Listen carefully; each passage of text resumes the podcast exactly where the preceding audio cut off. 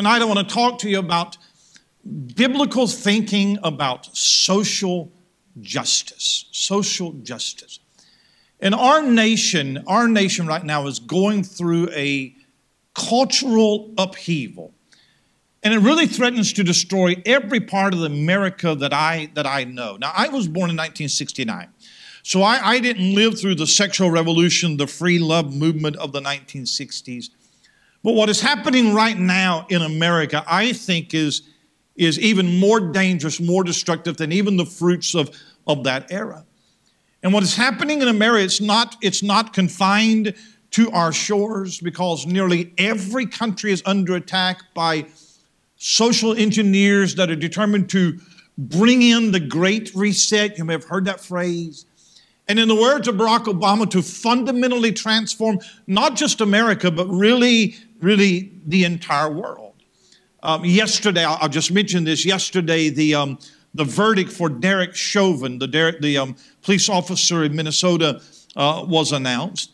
Uh, you may have seen the news. The police officer found guilty of, of three counts, and I, I don't know how this works. I, I, think second degree murder, third degree murder, and, and manslaughter, some kind of charge. Now, I didn't follow that case very closely. In fact, I, I was telling him, I, I, never even watched the video. Some of you probably did.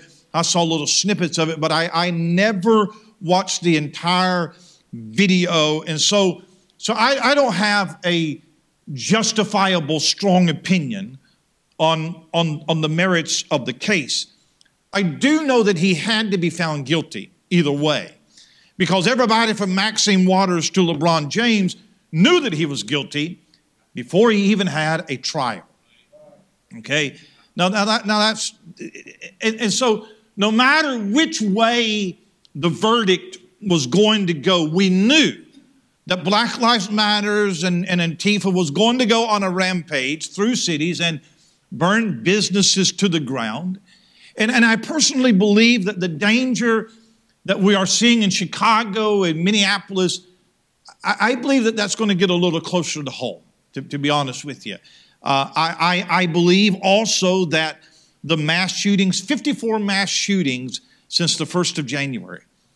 I believe that the mass shootings that all of the constant news about black men being shot by white officers, all of the riots, I, I believe that all of that is by design.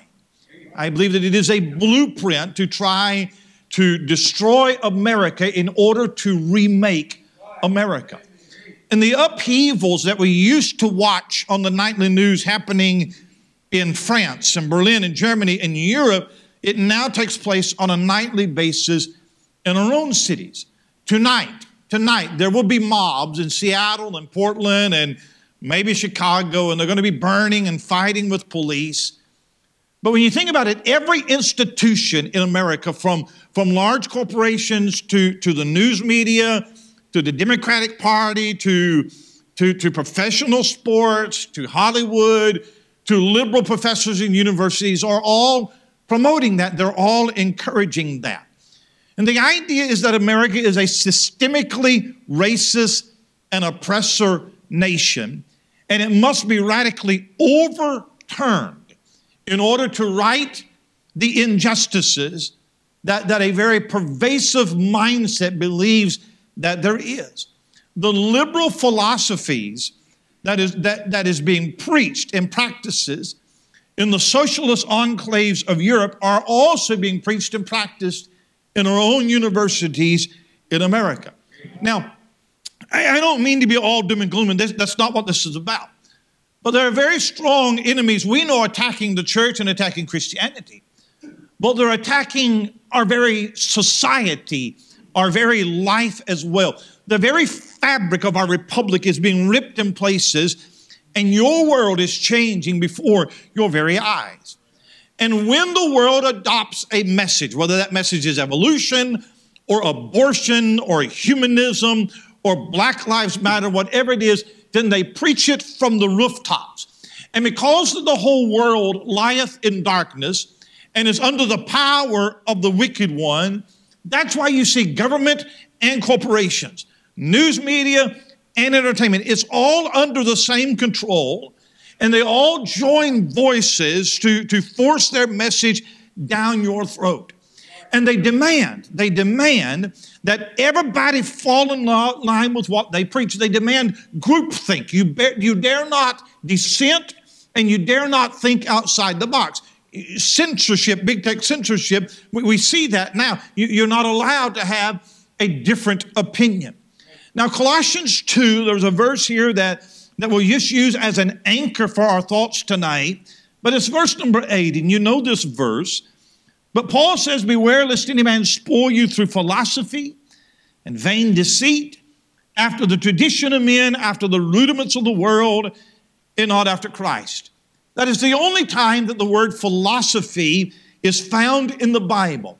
There are some who would say that all philosophy is wrong, but Paul doesn't say that.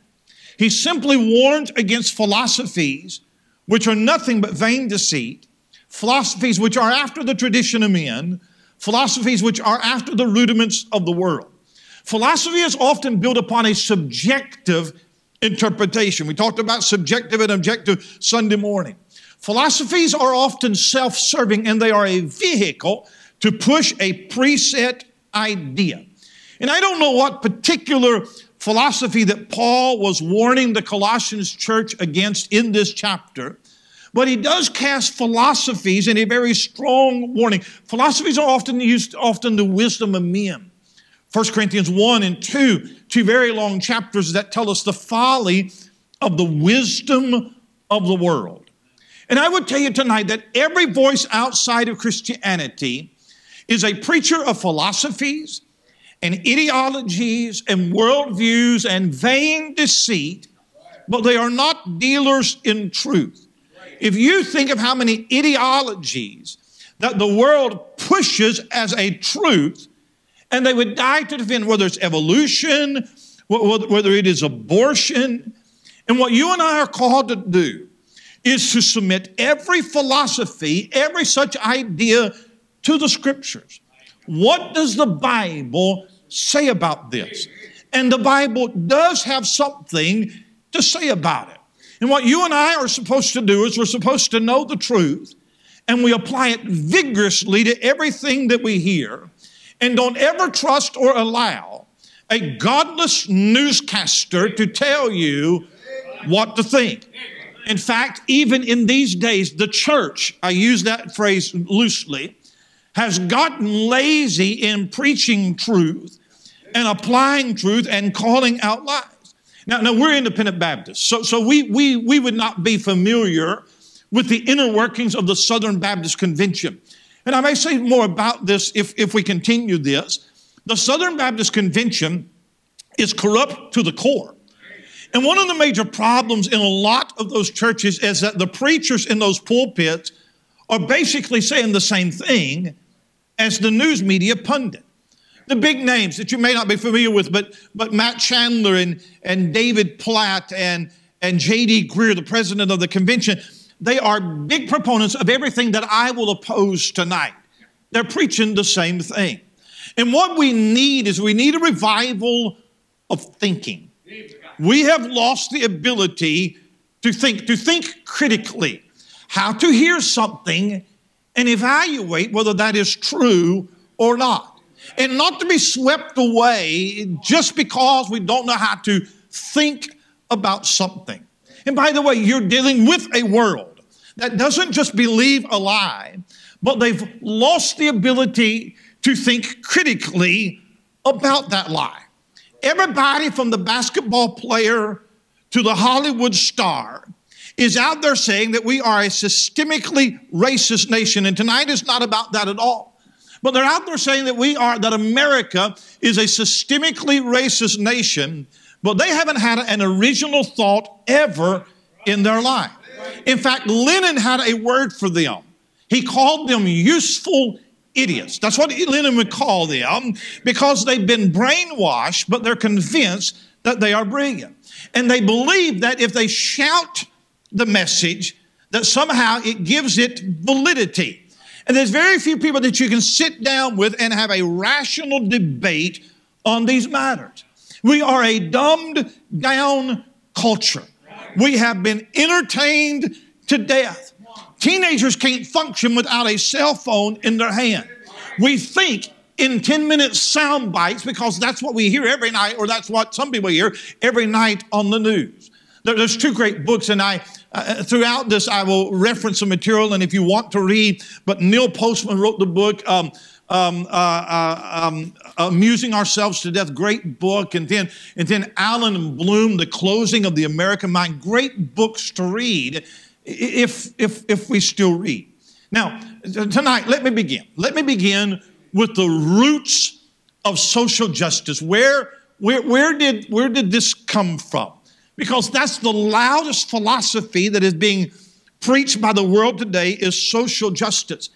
And if you've heard that phrase, maybe you've heard phrases like um, uh, equality, white privilege, critical theory, critical race theory, intersectionality, all of that goes together. And you may not be aware of those terms, but if you are aware of those terms and what they mean, then you already see how that it permeates every corner of our world. And, and to debate this, you start with your back to the wall with a disadvantage. And here's the reason why the enemy is allowed to dictate the terms. Whoever defines the terms begins with an advantage in the argument.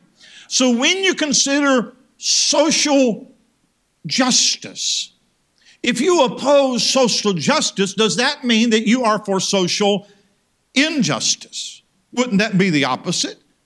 Who could be against who could be against social justice?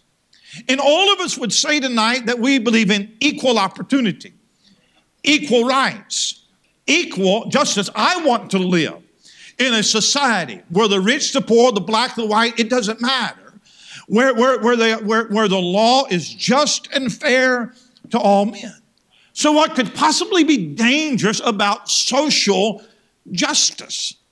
Well, as we will see, social justice is not social and it's not justice either. So, so, so where do we begin? Because it seems to have exploded on the world stage in the last year or two. But really, the seeds of everything that you're seeing was planted many, many years ago. The cultural revolution that is sweeping our nation is not a spontaneous uprising. It has been planned, and it sounds like conspiracy theory, but it's not. It's well documented in the writings of the leftists who promote this. And to understand what is going on around us, I think that we have to go all the way back to a man whose name you'll be familiar with, Karl Marx. Because social justice philosophy is called cultural Marxism. And I'll explain that. But to understand how cultural Marxism and classical Marxism are different, you have to see how they are similar. Now, Karl Marx, history school, you remember Karl Marx was born in 1818 in Germany. I will skip all of his biography until he makes his way to Paris, France in the 1840s. And when he gets to Paris, France, he meets a guy who's going to become a lifelong friend. His name is Frederick Engels. Now, Marx was a socialist. And so he and Engels began to write and develop a set of laws for what they called was going to be a socialist world revolution. In 1848, he and Engels wrote the Communist Manifesto, 75 page pamphlet that railed against the establishment and announced a revolutionary socialism that would soon conquer the world. And in that writing, Marx gave two terms, and I'll, I'll, have Parker put the definitions up for me. But he railed against the evils of what he called the bourgeois. Those are the capitalists, the store owners, those who produce. And then he cast himself as the champion of the proletariat. That's the common worker and the common laborer. I'm not going to give you a history lesson tonight, but here's what you need to know about Karl Marx. He despised capitalism. He believed that in his lifetime that capitalism would be overthrown, that the world would embrace the wonders of communism. He envisioned a world that everybody would live under the banner from each according to his ability, to each according to his needs. He believed that capitalism oppressed people, that religion was the drug or the opiate of the people that kept them oppressed. And in his philosophy, he believed that the bourgeois, the elites, the establishment, the store owners, the capitalists, that they had devised a system that kept the proletariat, the common laborer, the peasant down, that they had rigged the system. And that the common laborer would never rise to the same wealth or the equality as what we would call the business owners. And the only way to correct this injustice is by revolution. The peasants are going to have to rise up, throw off their religion, and throw off the shackles of their oppressors. And in order for that to happen, there had to be a class struggle. There has to be a struggle between the haves and the have nots. And Marx believed that when the common man, when the laborer learned how that his masters had fed him a bunch of lies in capitalism, when he learned how that the system was rigged against him, that he would rise up in revolution, that he would overthrow capitalism, and it would bring in the utopia of socialism. And Marx believed that that would happen in his lifetime. Now, if you're thinking, you can probably already see the basic philosophy of that behind identity politics and the social construct of our nation. Our economic system is capitalistic. Thank God for that, by the way. But there is a good chance that your neighbor believes in the most basic philosophy behind Marxism. We are a lot closer in philosophy to Marxism than we probably realize. There is a vast majority of people in our country that is pushing us toward full blown socialism. Now, Marx believed that revolutions were going to happen. He never saw that happen in his lifetime. There is no socialist country where the common man rose up and overthrew the elite and implemented a system of socialism and created a utopian community. That's never happened. Socialism always has to be produced by means of war or slaughter or millions killed. It has to be forced upon a people. So there had to be another way. And this is where I introduce you to a man that you may have heard of. And I think we have a picture. His name is Antonio Gramsci. Now, stay with me. Antonio Gramsci is probably the most influential writer that most of you have never heard of. He was an Italian philosopher in the 1900s. He was a, or the early 1900s, was a member of the Communist Party in Italy. Gramsci believed in Marxism, but he realized the common man will never rise up and overthrow his capitalist masters. And there was a reason for that, and he coined a term, and he called it cultural hegemony. Now, I will throw the definition up there. It is a predominance of one state or social group over another. Now, when I explain this, you'll see this everywhere around you. In Gramsci's explanation, the reason why Marxism was not being embraced by the peasant was cultural hegemony. That's how the elites maintain control. What does that mean? It means that since the elites have all the power, they have the ability to control the education, the information flow to the masses, and they use that power to shape an ideology that is designed simply to keep them in power.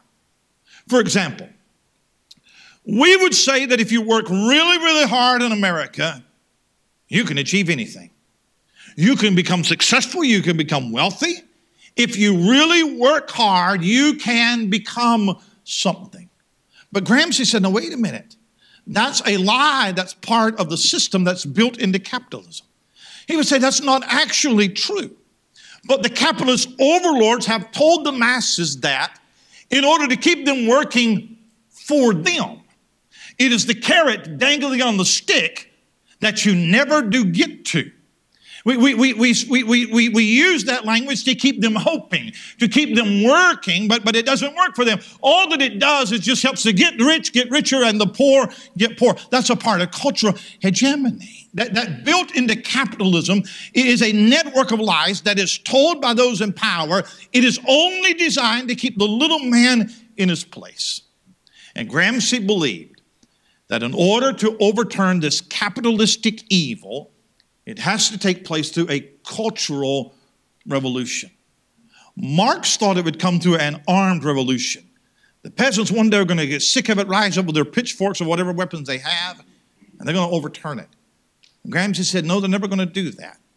We're going to have to force the revolution through culture. And the only way to do it is from the top down. It'll never be from the bottom up. It is never the common man overthrowing the system. It has to be the top down with the elites overthrowing the system. And what we have to do is we have to infiltrate. We have to infiltrate the schools and the universities and the media, even churches, and re educate people. People are fed lies by a capitalist society. They're too dumb to know it, so we have to re educate the masses.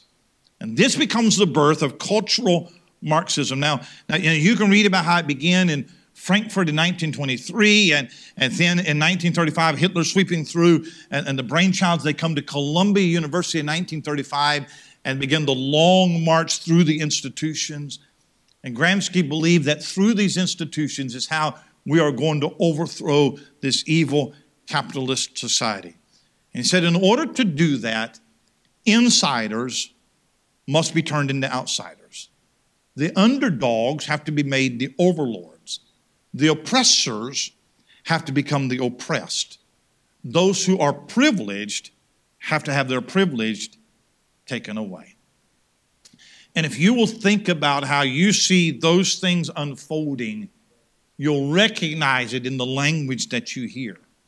Class struggle won't come first by the common man rising up in revolution. No. He's been too indoctrinated by the cultural hegemony that's been preached. So, what we've got to do is we've got to educate him. We have to take over the universities and the media, and we're going to teach them the real truth about socialism and Marxism. Marx wanted the common guy to raise up. Gramsci said, the average guy's too stupid to look out for his own interests, so we're going to have to go to the elites. The elites have to fix all of our problems. This is how it begins. Now, now, now let me move on, and I've, I've skipped a lot of history, but defining social justice. So, so what is social justice? Where, where does it come from? How does it tie into critical race theory? Because in theory, social justice says that society should be fair to every person. And the way that we make it fair is we have to level the playing field, not just of rights and privileges, this is key, but of outcomes as well. Everyone should have the same privilege, everyone should have the same opportunity, but everybody has to have the same outcome. Even if we have to force that equality by force, taking it from those who have and give it to those who do not have. Now, if you're thinking right now that that's not right, then you're right. Because a fair society affords the same opportunity as much as it is able. It is impossible to give everybody the same outcome. The purported, purported goal of social justice is fairness or equity through a redistribution of privileges and goods Another phrase for it is redistribution of wealth. And if you think about how that underlying philosophy is behind so many policies, even in the corporate world. So companies have hiring quotas. And so we don't hire the most qualified, but we have to have diversity. So, so we don't have enough Asians or, or enough blacks or enough left handed people or whatever. We, we've got to balance that out or universities have admissions quota. We, we don't want to have a disproportionate number of white students to Indian Americans or, or whatever it might be. And so even if we have to lower the standards or, or, or, or deny a white child, a, a we, we have to show that we are inclusive and we have to have more Chinese or whatever it might be. In fact, you will see it even in child's or children's sports. Gone are the days where the spoil goes to the victor. No, everybody gets a participation trophy now. Because it's not just equal privilege or equal opportunity, it is equal outcome. Fairness, fairness has been redefined as justice that's more important than success or accomplishment. Now, in order to make everything fair, social justice warriors begin with the notion that if you belong to an oppressed group, then you are inherently owed something by the rest of society. Now, now we'll talk about oppressed groups another time if, if we come back to it. But social justice is built upon redistributing opportunities, privileges, and wealth to all people. No one should have any privilege that everyone else doesn't have. But the only way, the only way that's going to happen is if you take privilege from one group and you give it to another group, you take opportunity from one group and you give it to another group, and by nature, that has to be coerced. So, a university has a quota of 20% of their total enrollment has to be in minority students. And so a white student that scores higher or, or, or, whatever it might be scores higher on the entrance exam, but we have to spread out the privilege so he's denied entrance and it's given to the minority. That, by the way, is not a racist statement. That's the most basic understanding of how social justice works. And so what's, the, what's, what's, what's, uh, how do you answer that? Well, let me give you a different perspective. There are people in our world, in our nation, in our neighborhood who are underprivileged, that are poor, that did not have the same opportunity as you had. There are people that are born in very dire situations. There are people that are born in very affluent situations. And the Bible tells us that as Christians, we are to be charitable toward the poor. We see those in need. And if we have the ability, we should give and we should help the poor. But we don't do it in the name of justice. And it is not the role of government to coerce charity. Deuteronomy 15 and verse 11, for the poor shall never cease out of the land. Therefore I command thee, saying, Thou shalt open thine hand wide unto thy brother, to thy poor and to thy needy in thy land. Suppose Thanksgiving comes around and we have a Thanksgiving dinner and we invite all of the homeless in Pensacola and bring them in and we provide them a Thanksgiving dinner. That would be a wonderful thing to do all right? And bring them in and, and give them a, a, a gift bag of, of, of toiletries and things like that, and we give them a home cooked meal. However, we, we, we would do that not because they have a right to our food, not because it is justice. We would do it from the heart of mercy. Social justice says that we should have our food taken away from us and given to them because they are entitled to it. We, we have an entire welfare state, families who live on welfare for generations, and they believe that it is their right, that we owe it to them. But when you teach one group of people that they're owed something free, and another group of people that they have to give it, that is not social, that is antisocial. It is also called coveting in the Bible. And it does not bring a nation together, it divides a nation. And I contend that's the goal all along. Somebody said, "Oh, wait a minute, what about equality?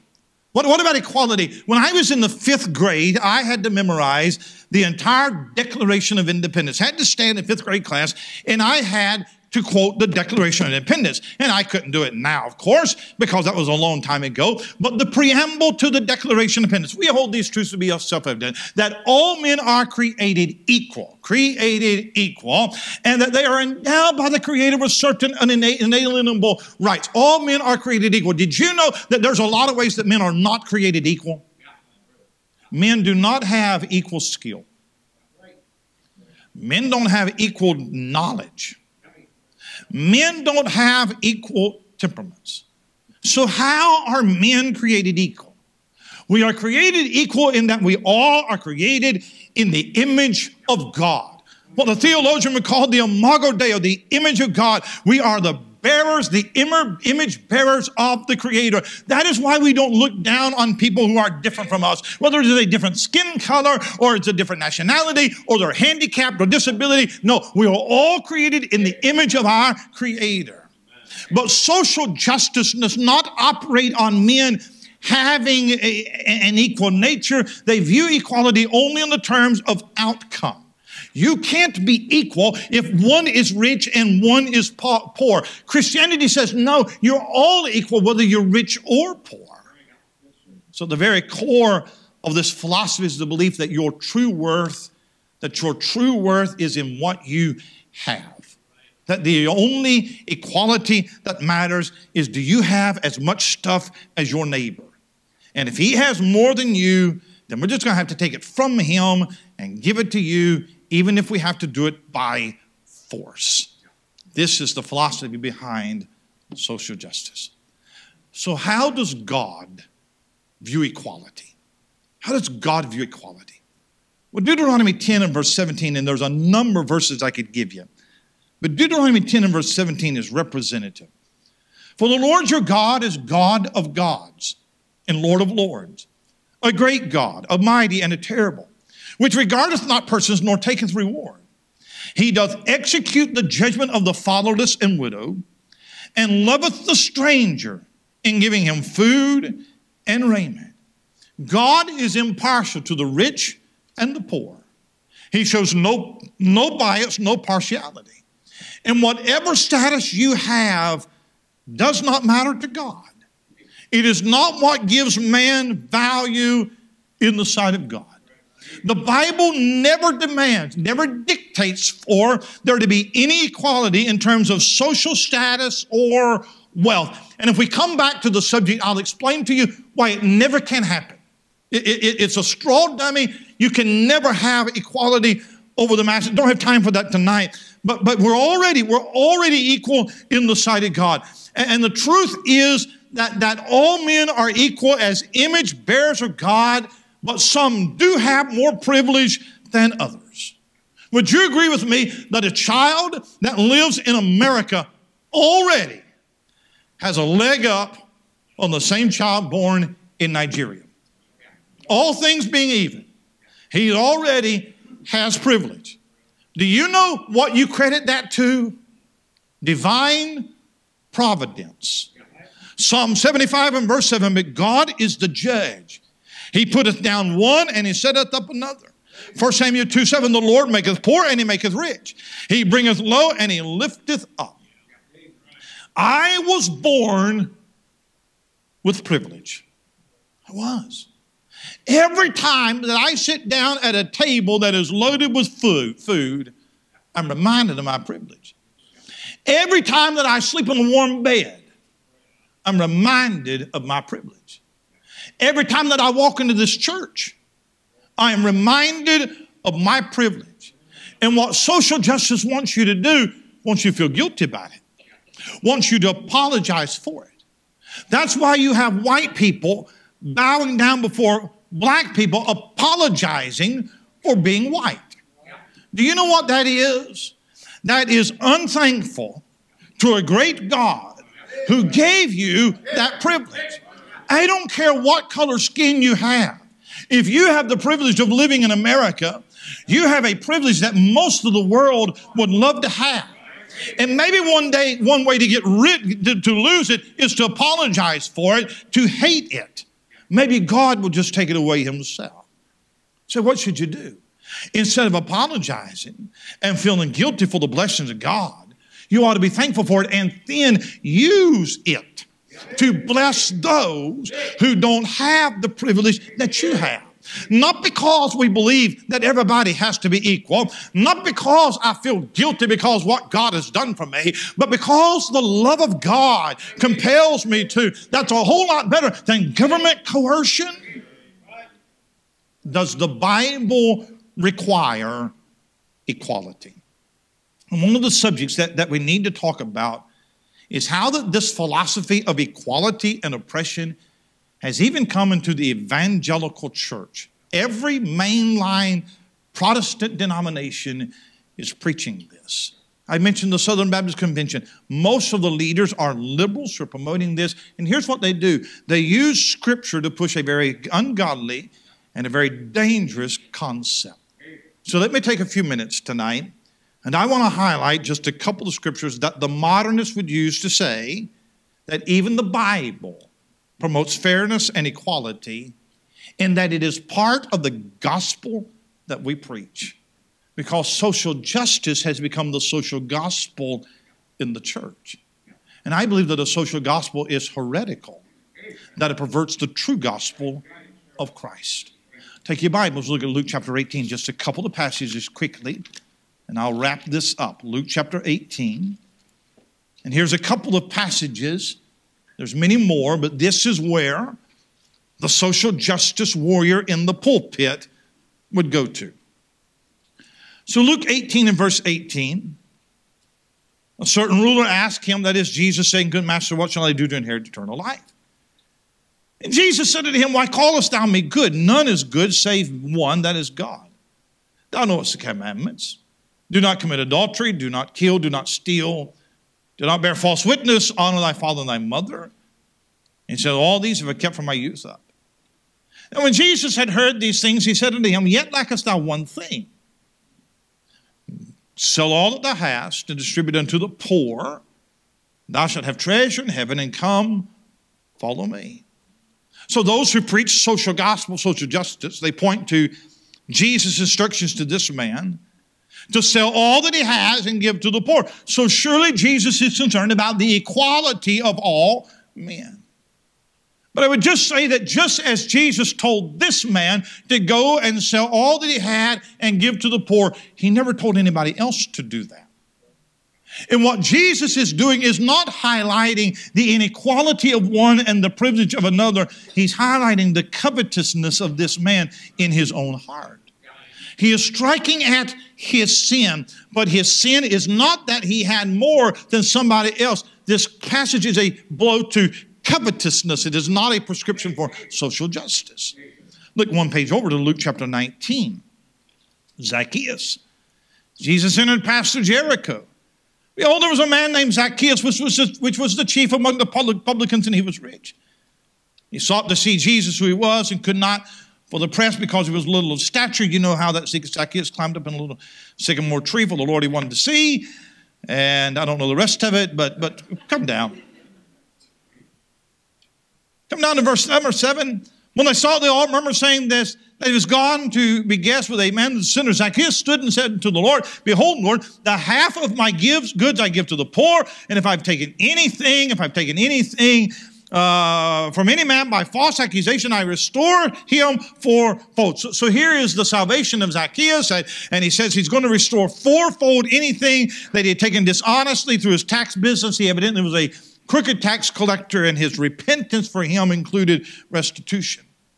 So, this story again is used to say, well, the gospel includes helping the poor.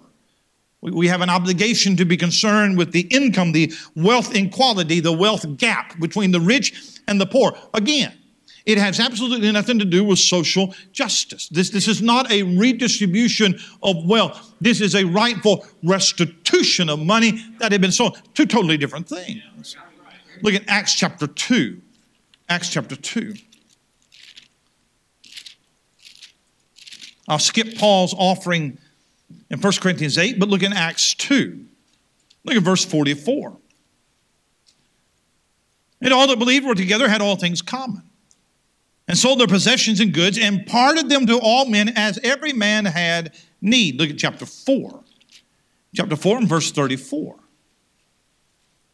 Neither was there any among them that lacked, for as many as were possessors of lands or houses sold them and brought the prices of the things that were sold, laid them down at the apostles' feet, and distribution was made unto every man according as he had need. Look at verse 32. The multitude of them that believed were of one heart and of one soul. Neither said any of them that aught of the things which he possessed was his own, but they had all things common. Now that's the favorite passage of those who say that we are obligated to create wealth equality for everybody. Because the believers in the early church at Jerusalem, they sold their land and their possessions. They gave the money to the disciples. The disciples distributed the money to the poor, every man according to his need. Some have even read this as communism. In fact, one liberal theologian that I, read after this, he said, if people wanted to be, he said, if people wanted to be Christian, then the condition was communism. But it ignores a few pertinent facts. One is that the giving is voluntary. Even, is it chapter 5 of Ananias and Sapphira? Even when Ananias and Sapphira gave the money that they sold the land and they gave the money to Peter, Peter rebuked them, but not for keeping some of the money. He rebuked them for lying. They lied about it. They didn't do what they said that they would do. They could have said, hey, we'll sell the land and we'll give 1% of the proceeds to the church. And if they'd have done that, they'd have been okay. It's not that they didn't give enough or they didn't give at all. No, you lied about the issue is lying. So the giving is voluntary. And then another thing is that the giving is by grace. It's not by law. There is no such thing as government or ecclesiastical coercion. They didn't do this out of a sense of justice. They did this out of mercy. And there's so many Bible verses that command us to help the poor. One of the reasons why is the poor are more vulnerable to injustice. Even on a legal system, you can't hire the best lawyer if you're poor. You're going to get a public defender. So, so the poor sometimes are taken advantage of, but justice, true justice, is never partial to the rich or the poor. It does recognize that the poor can be taken advantage of. And where civil government, and I'm going to be done, but where civil government has been ordained by God to be the minister of justice, the church has been ordained of God to be the minister of grace. And I believe that is a fundamental flaw in our system of laws. The Bible never puts the responsibility for charity in the hands of government. Civil government is responsible to punish the evildoer, but it never penalizes someone for having too much or not giving enough. There are criminal penalties for theft, but not for failure to give more to the poor. Why is that? Because God ordained the state to dispense justice. He ordained the church, you and I, to dispense grace. And though we are talking about society socially, if you think about this, you'll see how it impacts the very gospel of Jesus Christ. The gospel is by grace alone, through faith alone, by Christ alone. We are not saved by works. We are not saved by merits. It is not because we deserve it. For by grace you are saved through faith, not, not of yourselves. It's to give to God, not of works, lest any man should boast. Titus 3 and verse 5, uh, uh, uh, for not by works of righteousness which we have done, but according to his mercy has he saved us. If justification is by works, if it is deserved, then it is not of grace. Paul said that in Romans 4 and verse 4. Now to him that worketh, is the reward, and not reckoned of grace, but of debt. Whatever is of justice is not grace. Whatever is of grace is not justice. And when you in a society demand grace, charity, equality as justice, you're disparaging the very grace of God that saves us. Because if we give to the poor out of justice, and we have to be coerced by government to do that, then our grace has become law. And what it does is it ingrains into people's hearts that they deserve something. This is my right. I deserve that this is justice. And it blinds them to what they desperately need. It's not justice, it is grace. When God commands justice, we are to do justly. Civil government is to enforce it. When He commands grace, we are to exercise grace. But it is precisely because grace is not justice, and because God has ordained the government to enforce justice, but the government is never to enforce grace. That's not the role of government. Now, that, that, that, that's the best intro that I can give to the philosophy behind social justice. And to continue, we'd have to talk about oppressors and oppressed. You're one of the other. And, and, and, and, and you have privilege. And depending on your makeup, you may have a lot of privilege. I have the most privilege of any party. I am white. I am male. I'm heterosexual. I, ident- I identify with the gender that I was born. All of those, by the way, are strikes against me, right? And so, so because I had the more privilege that you have, the more oppressor that you are by group identity, then the less morality that I have to speak on these subjects. If you're not homosexual, you don't have any right to talk about homosexuality, right? So I need to be lectured on my privilege. And then it has to be given to the oppressed. You get into, I, I, I have to stop.